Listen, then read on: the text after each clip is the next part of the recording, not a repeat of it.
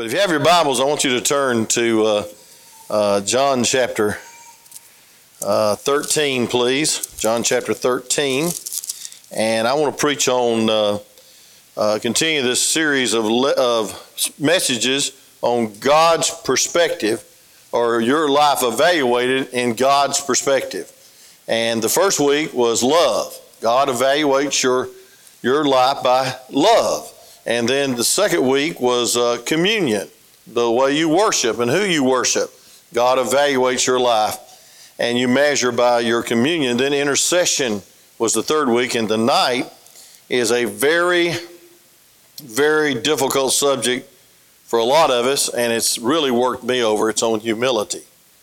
Some of you are so, so humble, you're proud of it. Amen. You'll get that later. And uh, humility is is needed in all our lives. And I want to give you some traits of humility. I'm going to give you two examples of humility Jesus and John the Baptist. Jesus and John the Baptist. And uh, I hope you'll get something out of this. But this message has really helped me, uh, the studying of it, hours of studying it. And um, I just appreciate so much what God's done in my own life.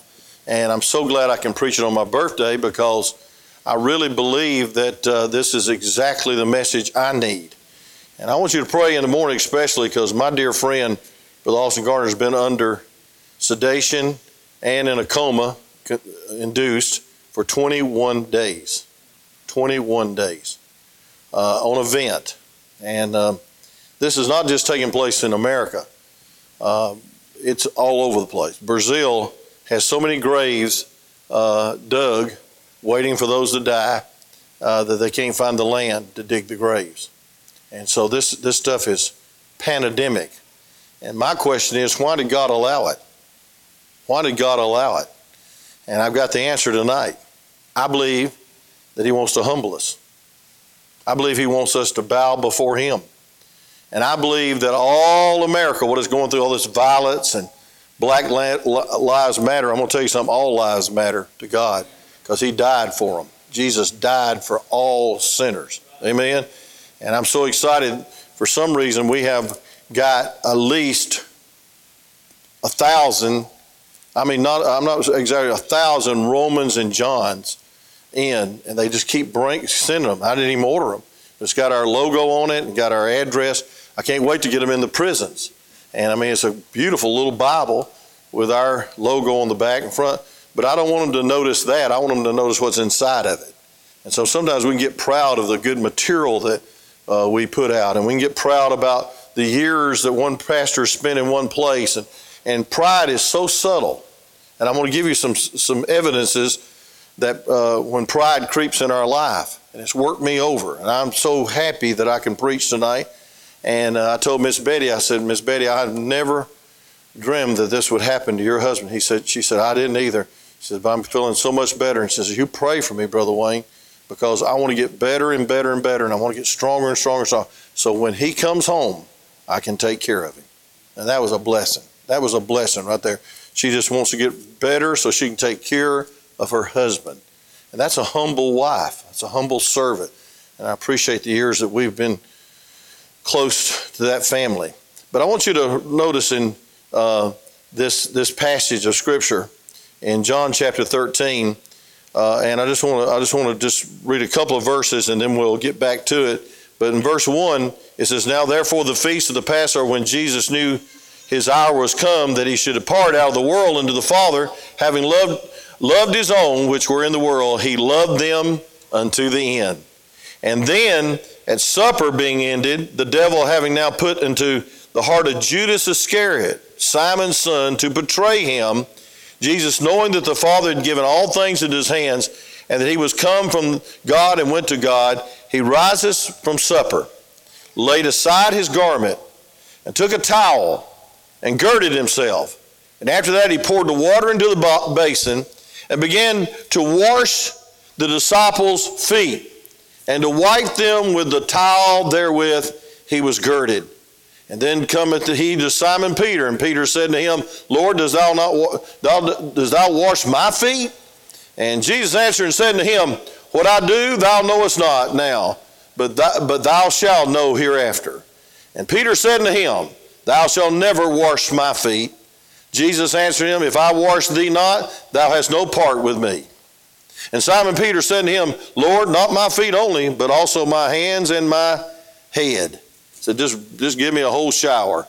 And Jesus said to him, He that wash, washes needed not to save to wash his feet, but is clean ever with, that ye are clean, not at all. Says you're saved, you don't need to go through that again. He said, For he knew who should betray him, therefore said he, Ye are not all clean. And so after he had washed their feet, and had taken his garments, and was set down again, he said unto them, Know ye what I have done to you? Ye call me Master and Lord. You say, Well, for so I am. And then I said, Your Lord and Master have washed your feet. Think about that. You also ought to wash one another's feet. For I have given you an example that you should do as I have done to you. And verily I say unto you, the servant is not greater than the Lord, neither is he that sent greater than he that sent him. If you know these things, happy are you if you do them. And so we see in these 17 verses of Scripture that Jesus is setting an example. One time when I first started this church, a fellow named Wiley, uh, he said, Hey, listen, you're not scriptural. And I said, Why is that? He said, Because you don't wash feet, and I'm going to buy the tubs and I'm going to I'm going to provide the water. That was nice of him to provide the water. And you're going to have foot wash. I said, No, I'm not. I said, Because there's two ordinances in the church that's baptism and the Lord's Supper. And the Bible says we ought to do as him. So he was setting an example. In the Bible days, it was, a, it was like greeting uh, a servant, a slave would take every guest and, and anoint the feet and wipe the feet because it was dusty and they all wore sandals.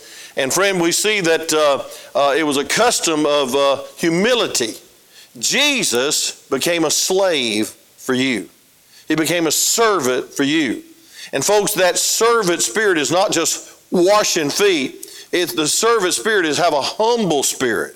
And it's not about you, and it's not about me, and it's not about any person in this world. Everything's about Jesus. And, and folks, he set the example that if we're going to magnify him, if we're going to be like him, we're never more like him than we are when we're a servant and when we're humble. The Bible says in Philippians chapter 2 that he humbled himself and became obedient to death, even the death of the cross. And folks, he, he, he counted not uh, uh, robbery to become of no reputation and humble himself and become a man. God became man. That's humility. And I want to just preach a few minutes on what it means to be humble, how we can be more humble, and how there's evidence that, of humility in our life and also evidence of subtle pride. I want to tell you the initial sin of all humanity was pride in the garden. Adam and Eve was full of pride, and they wanted to become their own gods, and that's why they fell. The reason the devil got kicked out of heaven is because of pride. I will, I will, I will. And so it's an initial sin, it's a, and it's the root of all sin, pride is. And folks, it's subtle, it's wicked, it's divisive, it hurts people when we get uh, so prideful that we think it's about us and not about somebody else. We ought to be servants. We ought to be servants. But you know, I want you to go back to uh, Matthew chapter 5 and I, want you to see this, Brother Cody, that uh, first of all, that the, we should be poor in spirit. Poor in spirit. What does poor in spirit mean? Real quick. It means that we're not uh, uh, poor spirited. It doesn't mean that we're uh, poor self esteem. Some people want to get down on themselves. And it doesn't mean that we poor mouth ourselves. A lot of people just complain about everything and even complain about themselves. Critical people are insecure people, by the way. They're always trying to get company down in their ditch. And folks, listen, we ought to be praising and praying for even those that hurt us and disagree with us. But look at Matthew chapter 5. You know what it's about the Beatitudes. Amen? The Beatitudes. And the Bible says in Matthew chapter 5 and verse uh, um, 1 or three, blessed are the poor in spirit, for theirs is the kingdom of heaven.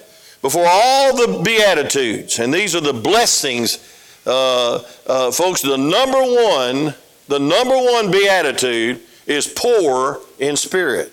And folks, that phrase means humble. If folks, and without humbleness, none of the other Beatitudes will be in your attitude. And none of the blessings will be in your attitudes. You'll not have a, a mourning spirit because you're too proud to mourn. Uh, they shall be covered. You'll not be meek, and meek means not weak, but it means not thinking yourself. Inherit the kingdom of God. Blessed are they which do hunger and thirst after righteousness; they shall be filled. Blessed are the merciful; they shall obtain mercy. Blessed are the pure in heart; they shall see God. All these blessings, eh, the first blessing is poor in spirit that we need to be poor in spirit. We need to be humble enough to realize that we need blessings. And it goes on to say, uh, Blessed are the peacemakers, for they shall be called the children of God. There ought to be one trait about our Christian life is that we're peacemakers. We're not trying to find somebody to disagree with, we're just trying to be peacemakers. And uh, that's good for a pastor. I wish you could pastor about three weeks and see what it's like. It's, uh, it's, it's, it's, there's a lot of things go on behind the scene that breaks a pastor's heart and keeps them awake half the night wondering about it. But look at this. Verse 12 says, Rejoice and be exceedingly glad, for great is your reward in heaven. And so and it says, For so persecute they the prophets which were before you. And so, folks, listen. The Bible says in verse 11, uh, Blessed are ye when men shall revile you and persecute you and say many evil things against you falsely for my sake. Now, folks, all that is preceded with one trait, one beatitude that you ought to pray to God that you have, and that's poor in spirit. Humility. Humility. And so I want to just go real quick and say the greatest example back in John chapter 13 of humility is the Lord Jesus Christ. We see the work of a humble servant in verses 1 through 5. Uh, he loved them, verse 1.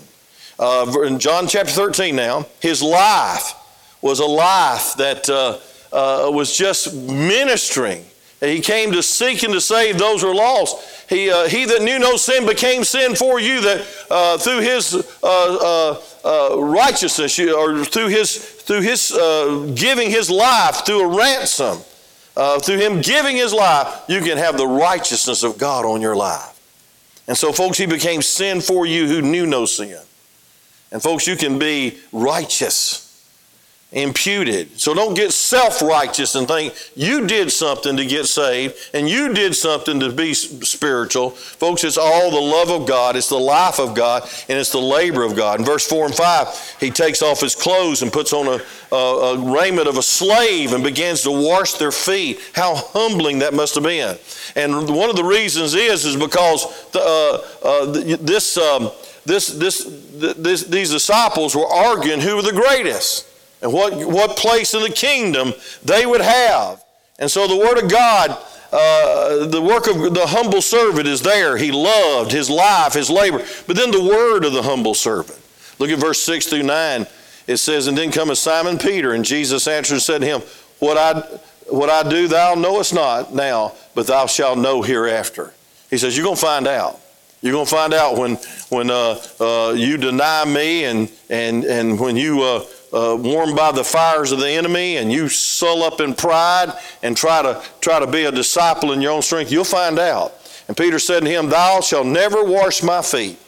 And he said, Well, you'll have no part in me. And so there's a word from the humble servant. And then there's the wisdom. In verse 12 through 17, it didn't say that we wash feet. It says we ought to do like God. We ought to do like Jesus. We ought to be like Jesus. And that means humble enough to become a servant, a humble enough to become a servant. Thank God for that. And I tell you what, friend, the Lord Jesus Christ wants us to humble ourselves. Humble ourselves. Uh, with all our heart, we ought to humble ourselves. And I want you to see this. I want you to see that, uh, that, that the John the Baptist is a great example of humility. And it's just amazing. First of all, we see that John the Baptist um, was called the greatest. Now, here's a valuation for you. He became the greatest man born of woman. Uh, what is that verse? John chapter 10, verse 41. Would you read it with me? He's called the greatest man that's born of woman by whom? By Jesus. And folks, listen, we see it very clearly is that uh, in John chapter 10, verse 41 the Bible says, And many resorted to him and said, John did no miracles, but all things that John spake of, this man was true. First of all, John never performed a miracle. There was no miracles in his life. And then in Matthew chapter 11, verse 11, Jesus said he's the greatest man born of woman. Look at it sometime.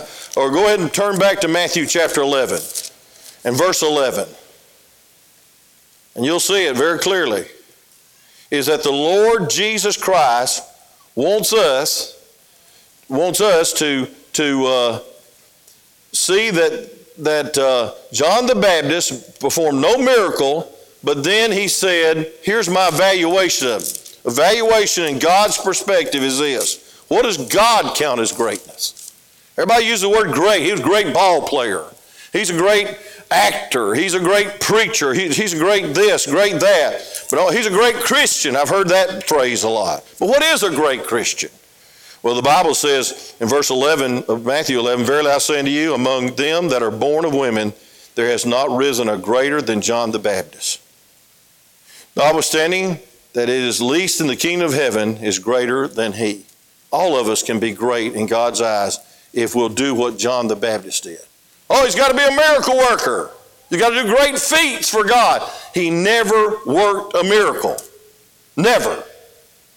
He never did. What did he do? I'll tell you what he did. He had this testimony. I want you to turn to John chapter 1. John chapter 1, and look at verse 15. John chapter 1, verse 15. We're studying humility.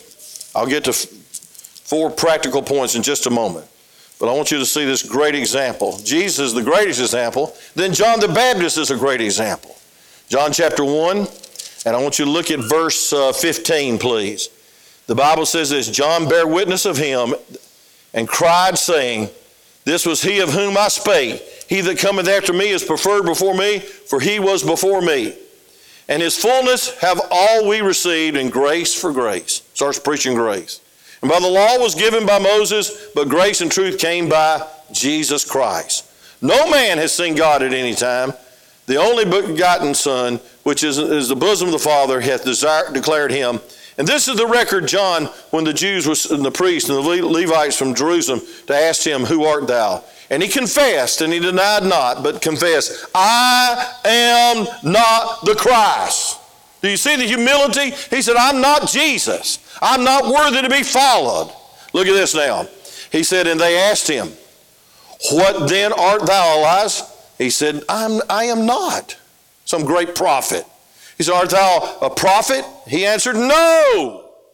Look at verse 22. Then said they unto him, Who art thou? That, that thou may be given an answer to them that sent us. What sayest thou of thyself? Look at verse 23. This is so interesting. He said, I am the voice, I am the voice of one crying in the wilderness. Make straight the way of the Lord, as saith the prophet Elias. And they were, uh, and it says, and they were, which were sent were of the Pharisees. And they asked him and said unto him, Why baptize thou uh, then, if, if, y'all be, if be not Christ nor Elijah, neither that prophet? And John answered him, saying, I baptize with water, but there standeth one among you whom ye know not. He it is who cometh after me is preferred before me, whose shoes, latchets, I am not worthy to unloose. He said, I am not worthy to buckle his sandals. I'm not worthy to tie his shoes. The man that was evaluated as the greatest man that was born of woman said, I'm not a prophet. I'm not Jesus Christ. I am not even worthy to buckle his shoes. I'm just a voice crying in the wilderness. I can see the humility, I can feel the humility. And then his desire in John chapter 3, verse 29. Look at it. Here's John's desire. 3, and look at verse 29. Y'all with me on this? Amen. Thank you for being here. It says in verse 20, and those listening by way of internet, thank you for listening. It says in verse 29, He that hath the bride is the bridegroom, but the friend of the bridegroom, which standeth and heareth him, rejoiceth greatly because of the bridegroom's voice. This my joy, therefore, is fulfilled. He said, I just want to hear him. I just want to introduce him. I'm just a voice. And then look at verse 30. Here is the whole key. The greatest man evaluated by God or Jesus, he said this He must increase, but I must decrease. He must increase that I might decrease. Folks, isn't that needed today? We always, we always get too important for our own self. This party's not about you, and it's not about me. This is all for the glory of God. That's why, my friend, I'm going to tell you something. Over the 46 years I pastored this church, and the uh, no, the 42 years I pastored this church, and 46 years of being in full time ministry, I fought, I have fought for the unity of a church. They tried to run my preacher off, and I hid in a room right up to the business meeting and came into Claxton, Georgia, and I stood and gave a testimony that I worked with a man of God for two years named Paul Forsyth, and you better not touch him. And they all wanted to throw uh, uh, onions at me uh, down in Claxton, Georgia, when I, when I showed up at the business meeting because I wanted to go defend my preacher and stand for my preacher and stand for the unity of Gospel Baptist Temple. And I want to tell you something, friend. All um, uh, the devil wants to do is get in us, and we where we get so proud and so arrogant and so self-sufficient that we can't be used of God. Folks, I want to tell you something. I want to stay humble. Now, I'm not praying for humility because that's what Job did. But I want to tell you something. If this virus and all this stuff, all this violence in the streets has not humbled you, something's wrong with you.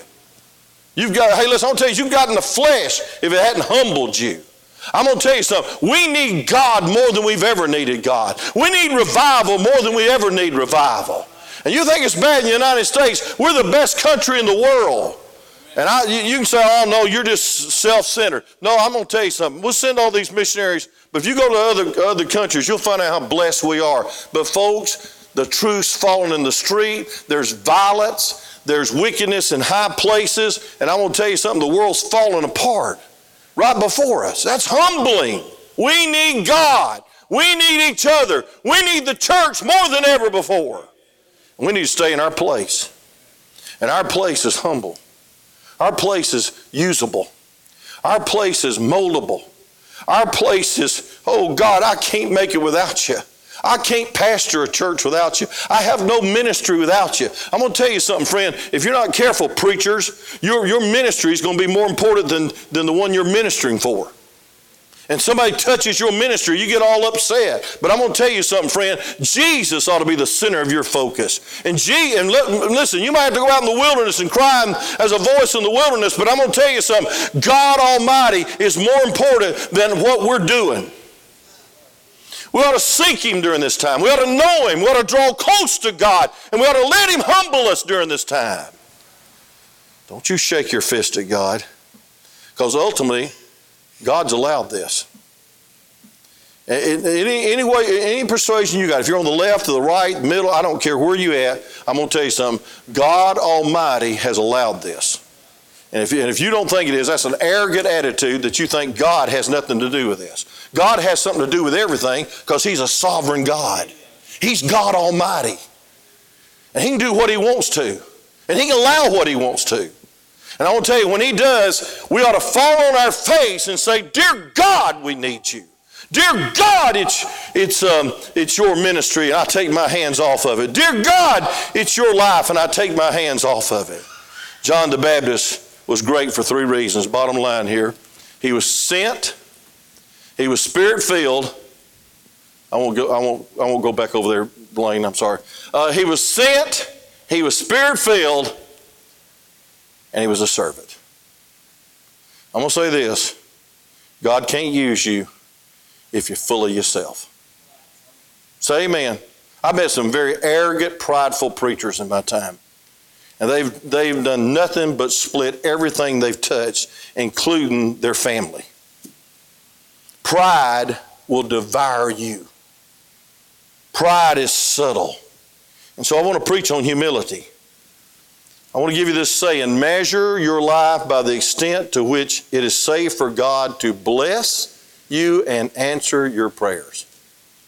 Measure your life by the extent to which it is safe for God to bless you and answer your prayers. It's not safe for Him to answer somebody's prayer, some prayer, because it'll go straight to your head.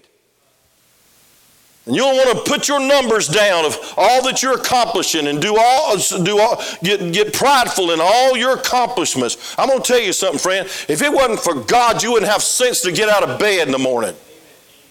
Come on, say amen. I broke my heart the other day, and I think one of the uh, sharpest individuals I've ever met is Brother Austin Gardner. They said he, he was not functioning, he couldn't think. After 21 years or 21 days in, on a ventilator, uh, it goes to your brain, especially when there's bacteria, and it can damage your brain. Now, think about the man of God that needs our prayers to, to help him get through this. And I want to see him preach again. Somebody told me today, I saw, I saw my youngest son first time in 30 days, which broke my heart that I couldn't see him because they all been in quarantine down there. Over 40 members. And I want to say this, friend. When it hits home, it, it's personal. It's very personal.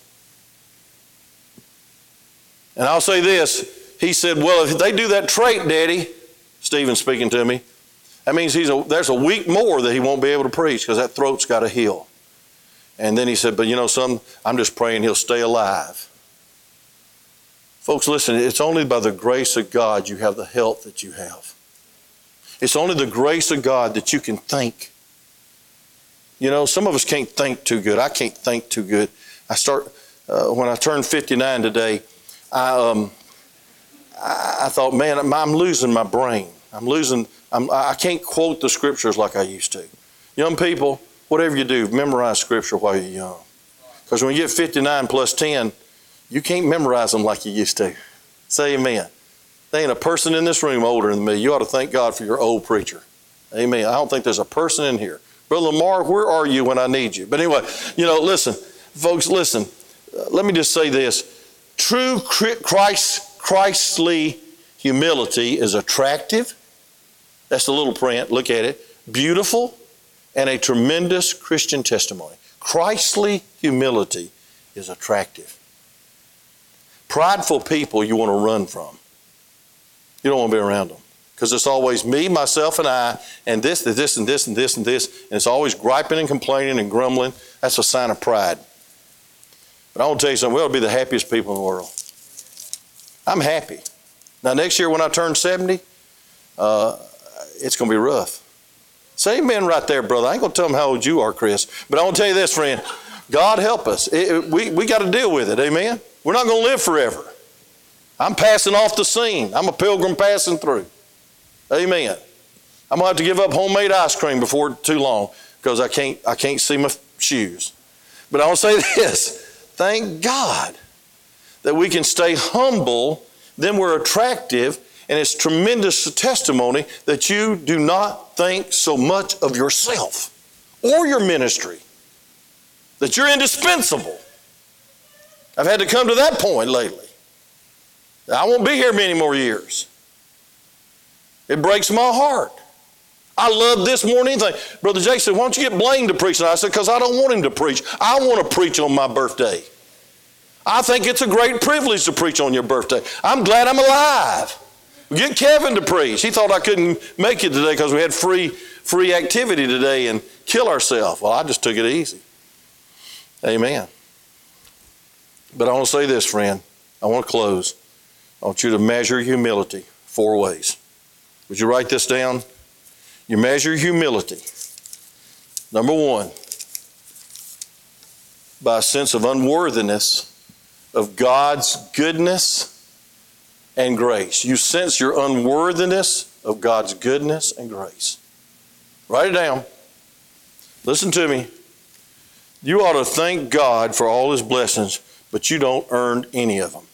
And you don't deserve any of them. It's all God's goodness. Say it right there. It's God's goodness.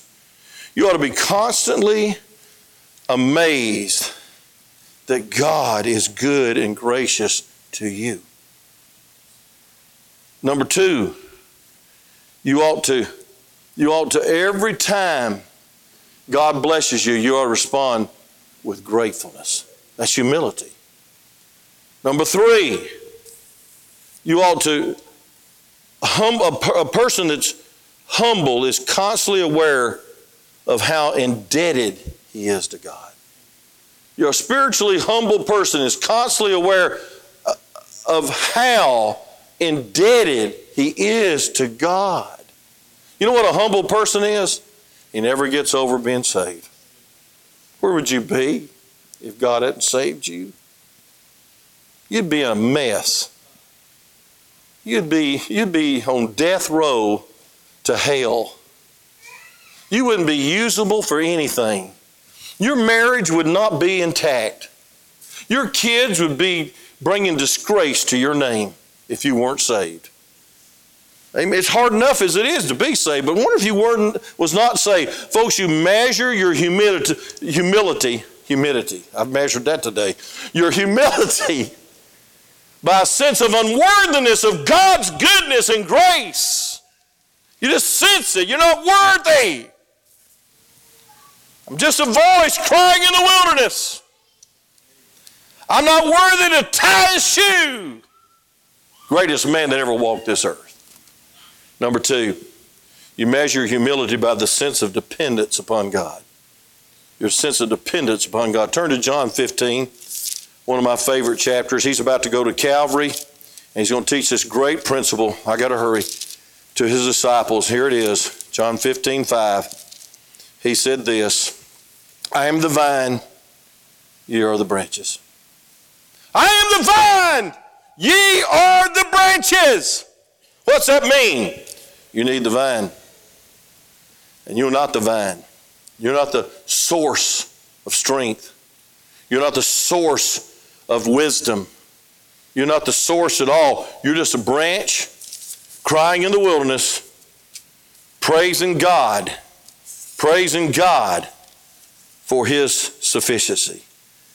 The world will try to deceive and convince you that you can depend on yourself.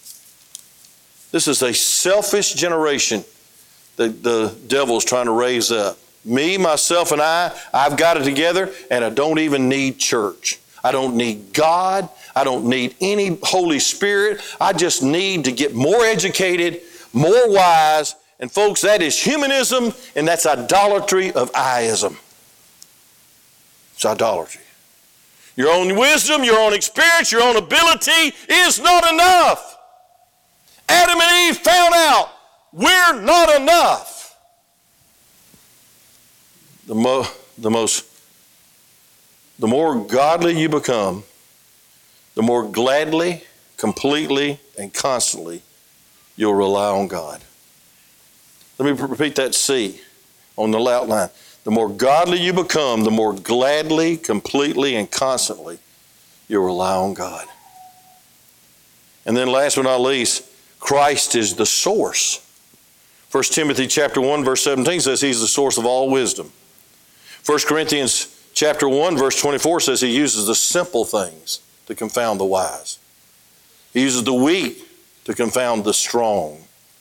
John 15, 5 says, You're just a branch. And don't ever think you're the tree and you're the source of it. Folks, you need the vine. Without the vine, you're just a withering, dead limb. And the Bible says in Philippians 1:21, to live as Christ. To live as Christ. And so our sufficiency is of God. And folks, a humble person has total sense of dependence upon God. A prideful person says, I don't have to read my Bible. I don't have to have home devotion. I don't need godly music. I can listen to the world's music. I can get as close to the world as I want to. I can look like the world. I can lust to the flesh, and, and then I can lust to the eyes, and then I can pr- have the pride of life in my life. And, folks, that's arrogance towards God who says, I'm the vine, you're the branches. I'm, uh, uh, uh, Jesus said, I am the vine. And you need to know who you are. You're just a branch. And look at uh, 2 Corinthians chapter 3, real quick. 2 Corinthians chapter 3. I'll try to sum this up. And I want you to look at um, 2 Corinthians chapter 3. I believe it's uh, verse 5 and 6. Not that we are sufficient of ourselves to think anything as of ourselves. But our sufficiency is of God. What a pro- proclamation. Who also has made us able ministers of the New Testament, not of the letter, but of the Spirit. For the letter killeth, but the Spirit giveth life. Did you hear that? Your wisdom killeth. Your manuscripts kill it. Your thoughts kill it. But, folks, His Spirit brings life. We are totally insufficient without the sufficiency of God. There is no limit to what God can do for you and through you as a person as long as that person does not touch God's glory. I've tried to do one thing is never touch God's glory as a preacher. Number one, I think God could kill me on the spot. He did in the Old Testament. He probably could do it in the New too. Matter of fact, he did in Acts chapter 5. But I want to tell you something, friend. There's no limit to what God can do if you're not concerned about you getting credit. But that God gets all the credit and all the glory. Measure your humility by your total reliance on God. We can't depend on our experience. We can't depend on the past. We must humble ourselves in total dependence on His guidance, on His anointing, on His power. Measure your life by your sense of your own nothingness. Measure your life on, on the sense of your own nothingness. In other words, folks, we need to realize that we need to give God all the glory. So, third of all, we measure. Third, we measure our humility by giving all the glory to God. All the glory. He is sufficient.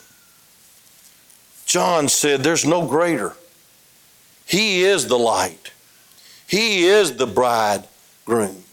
I'm not. I'm not even a prophet. No, he said, no, don't put that title on me. I am nothing but a voice crying in the wilderness. I've never performed a miracle. And God says that's the greatest man that ever walked, born of women. Measure your humility by giving all the glory to God. He deserves it.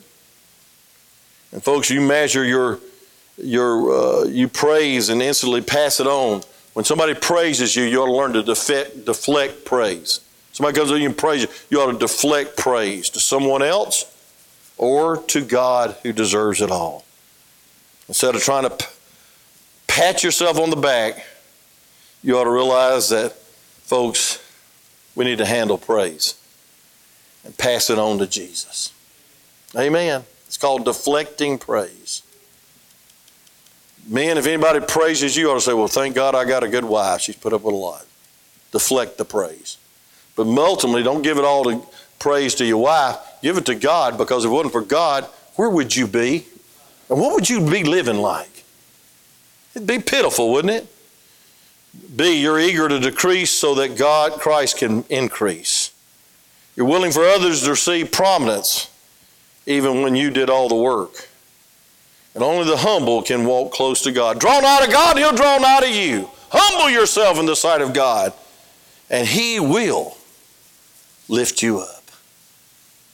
Oh, folks, listen. D.L. Moody one time said this In the beginning of greatness is to be little, to increase of greatness is to be less, and the perfection of greatness is to be nothing. Third grade education, he shook two continents. He said the beginning of greatness is to be little. Then the increase of greatness is to be less. And the perfection of greatness now is to be nothing. Moses pointed out that God tests and proves and humbles us. Look at it later, Deuteronomy chapter 8, verse 2. Write that down. Deuteronomy 8, verse 2. Most people are found to be hungry for the praise of others instead of being hungry for God to be praised. Measure your humility by your hunger for Jesus to get all the glory.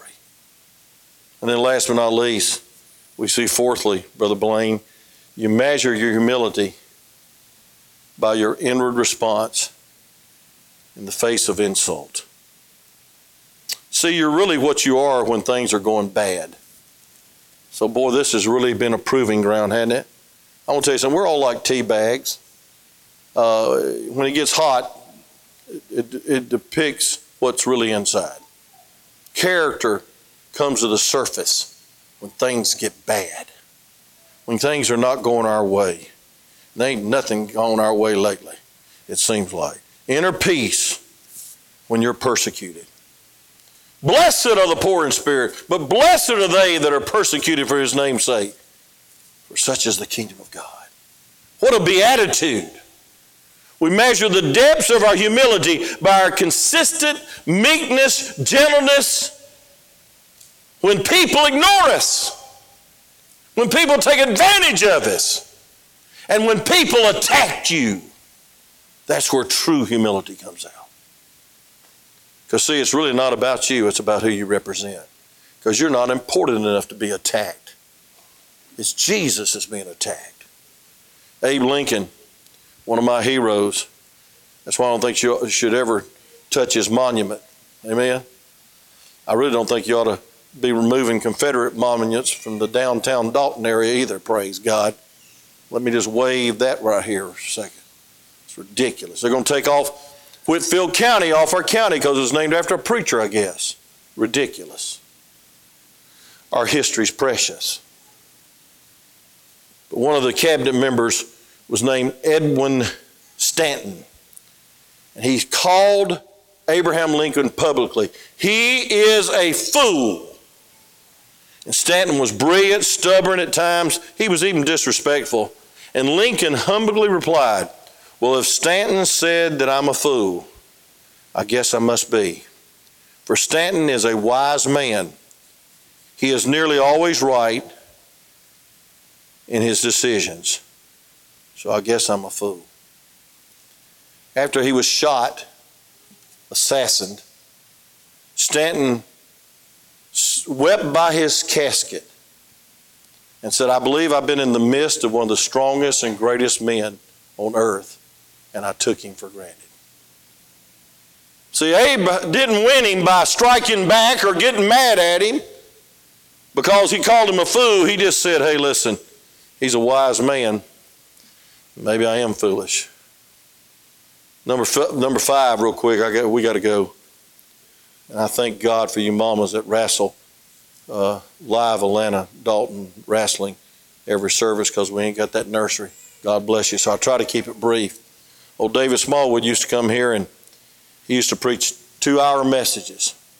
And I said, Son, I'm going to tell you something. When you get three kids, those two hour messages will go down the drain because I'm going to tell you why. Your wife's going to kill you on the way home. Sure enough, when he had two kids, those two hour messages down to 45 minutes. Amen. So, anyway, humble. Amen. Just, you know, humble yourself. Measure your life by your joy in doing things and being anything for God and others. Last but not least, you need to measure your life by the joy in doing anything and being anything for God and others. Anything. You ought to be a servant. Servants don't pick their service, they just adhere to the King of Kings. We honor others. Romans chapter 10, verse 12 says we ought to honor others. That'll be your life's goal to honor people. Most attractive person is one that knows how to honor people. Thank you, Brother Alex. I'm glad you were recruited to honor me tonight. That was good. But you ought to, we ought to want to honor people. I want to honor you, and I do honor you. You've been a wonderful congregation during this time. It hasn't been easy. I've been caught in the, uh, the proverbial cross shot, cross hairs uh, of it. But I'm not complaining. I'd rather be a pastor than anything I know. We ought to consider others. And, folks, I want to tell you something. We ought to live to minister and help others. We ought to, we ought to desire to be a servant. That's why it's such a high calling to be a deacon. That ought to be your desire to serve others, to be a servant, to help the preacher study and pray while you serve tables. That's scripture. I didn't make it up. I'm not designing the office. I'm not writing the job definition. Let me close with saying this. you measure your lack of humility, uh, humility by the desire for position and praise. You measure your lack of humility when you have constantly compared yourself with others. You just do it all the time. I'm better than the mass murderer. Well, congratulations. Um, you show your lack of humility and your pride when you're critical of others. And you show your lack of humility when you gossip about others. I want to close with these two sayings, brother. There is no limit to what God can do for and through a person as long as that person does not touch God's glory. There's no limit because it's the Holy Spirit flowing through your life. And then one other one the deeper your humility, all things being equal, the more God can use you. The deeper your humility, other things being equal, that means yielded to God, not in sin, the more God can use you. And I don't know about you, but I want to be an instrument of revival, don't you? I don't want to be an instrument of depression. I don't want to be an instrument of division. I want to be an instrument of revival. I want you to turn to 2 Chronicles 7.14. Y'all know the verse, but I want you to underline one word in it. 2 Chronicles chapter 7, verse 14.